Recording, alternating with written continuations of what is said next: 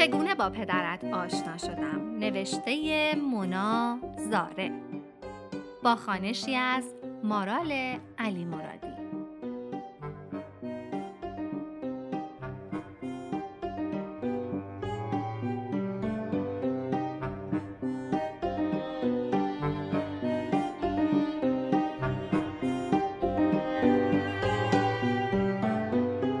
قسمت سی و یکم.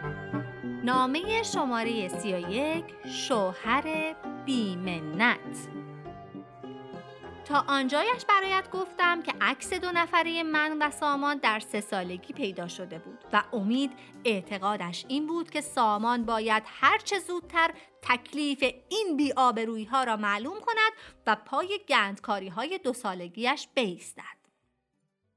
همان روز هم به خانه شعله بندانداز رفتیم تا دست پسر سوء استفادهگرش را بگیریم و بیاریم خانه تا بشود دامادمان. بلکه این لکه ننگ از نظر امید پاک شود.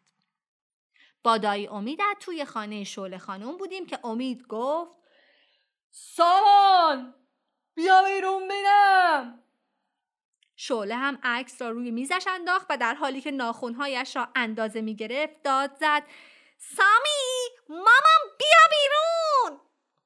من هم ادامه دادم سامی جان بیا بیرون بریم! در گوشه آرایشگاه باز شد و پدرت از اتاق بیرون آمد. اولین بار بود قیافش را می دیدم اما عجیب بود. اهمیتی نداشت. سرش پایین بود و داد زد سامان خب بیا بیرون دیگه!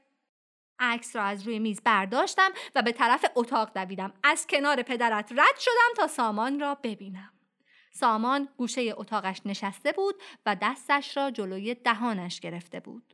به چهارچوب در تکیه دادم و گفتم آقا جمع کن بریم خونه مامانینا واسه نهار منتظرن. شعله از حرفم جیغی کشید و از روی صندلی بلند شد و سرم را برگرداندم تا نگاهش کنم. امید دوباره با حرکت شعله عدسه کرد و آن پسری که می‌گویم پدرت بود ناپدید شده بود. سامان از سر جایش بلند شد و نزدیکتر آمد. نگاهش روی صورتم ماند و از جیب لباسش عینکش را درآورد و به چشمش زد. موهایش را از راست ترین قسمتی که کله آدمیزاد جا دارد به سمت چپ آب و شانه زده بود. عکس را کنار صورتم گرفتم و گفتم این ماییم. عکس را از دستم گرفت و نگاه کرد. امید از پشت سرم آمد و دستش را جلوی سامان دراز کرد و گفت همه چی مشخصه. شما هم تابلوتر از این دیگه نمی‌تونستی تعرض کنی. تکلیف چیه؟ سامان بدون اینکه سرش را بلند کند عکس را جلو و عقب برد و نگاه کرد. از زیر عینکش نگاهی هم به من کرد و گفت خب. باش. چند دقیقه فقط من وسایلم رو جمع کنم. امید دستش را کوبان پشت کمرم و گفت اینه آفرین.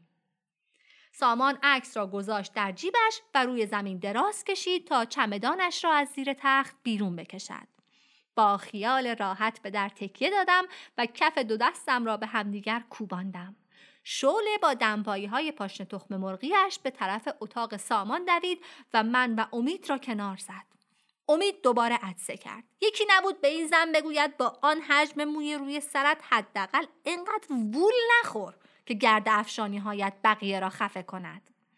سامان چمدانش را باز کرده بود و اول از همه تعدادی جوراب راه راه رنگی که هر جفتش توی هم گوله شده بود انداخت در چمدانش.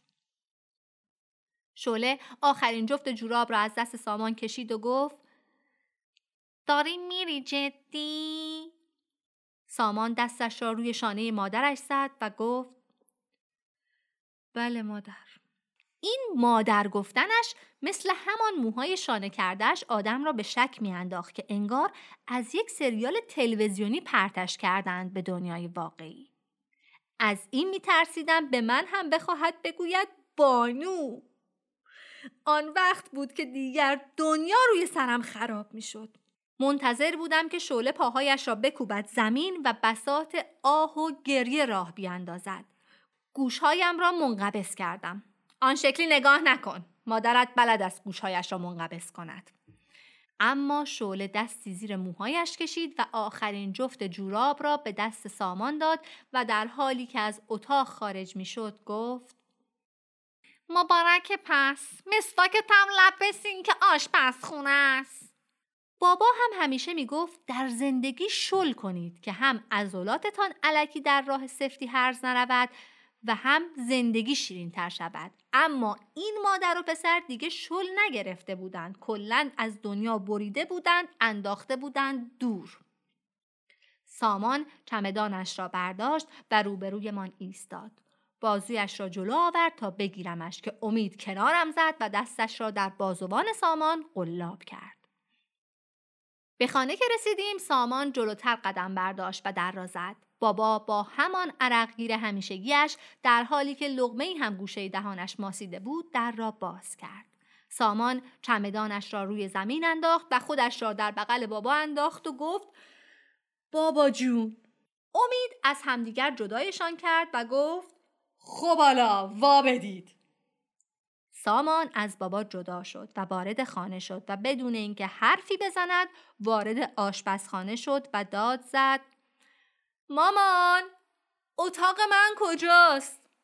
بابا و امید پشت سر سامان دویدند و گرفتنش دلم پیچ رفت ازدواج با این سرعت و صمیمیت پرس های معده آدم را نابود می کند. دلم را گرفتم و به سامان گفتم همسر آیندم حالا می‌خوای متانت تو بیشتر کنی ما یه حلقه هم نداریم هنوز اینطوری جو میدیا سامان یک جور گشادی بدون اینکه دندانهایش معلوم شود خندید. دستش را توی یکی از جیبهای شلوارش شیش جیبش کرد و گفت اتفاقا یه حلقه واسه این موقع داشتم. پیداش کردم بفرمایید. جعبه ای از جیبش درآورد و باز کرد. واقعا حلقه بود. بدبخت از من هم آماده تر بود. امید جعبه را از دستش قاپید و گفت از پنج سالگی که گازش گرفتی تو حالت آماده باش بودی با این حلقه احساس می کردم همین الان است که از شدت نگنجیدن در پوستم ربات های صلیبی بدنم از جا در برود به سامان گفتم یعنی سرش را کج کرد و گفت هرچی شما بگید. یک قدم نزدیکتر شدم و ادامه دادم یعنی ازدواج کنیم بعد سه تا بچه بیاریم پیش مامان همینا زندگی کنیم. با سرش تایید کرد و جواب داد بله باز هر چی تو صلاح می‌دونی. چند قدم دیگر نزدیک شدم و گفتم یعنی ازدواج کنیم بعد سه تا بچه بیاریم پیش مامان همینا زندگی کنیم و تو از عشقت به من سه دنگ آرایشگاه مامان تو به نامم بزنی؟ لبخند ملیحی تحویلم داد و گفت باشه چشم. بابا با انگشتش لای دندانش را پاک کرد و از پشت سر سامان اشاره داد مغزش خالی است. سامان حلقه را جلویم گرفت و گفت بفرمایید. باز دلم پیچ رفت و گفتم دوستم داری؟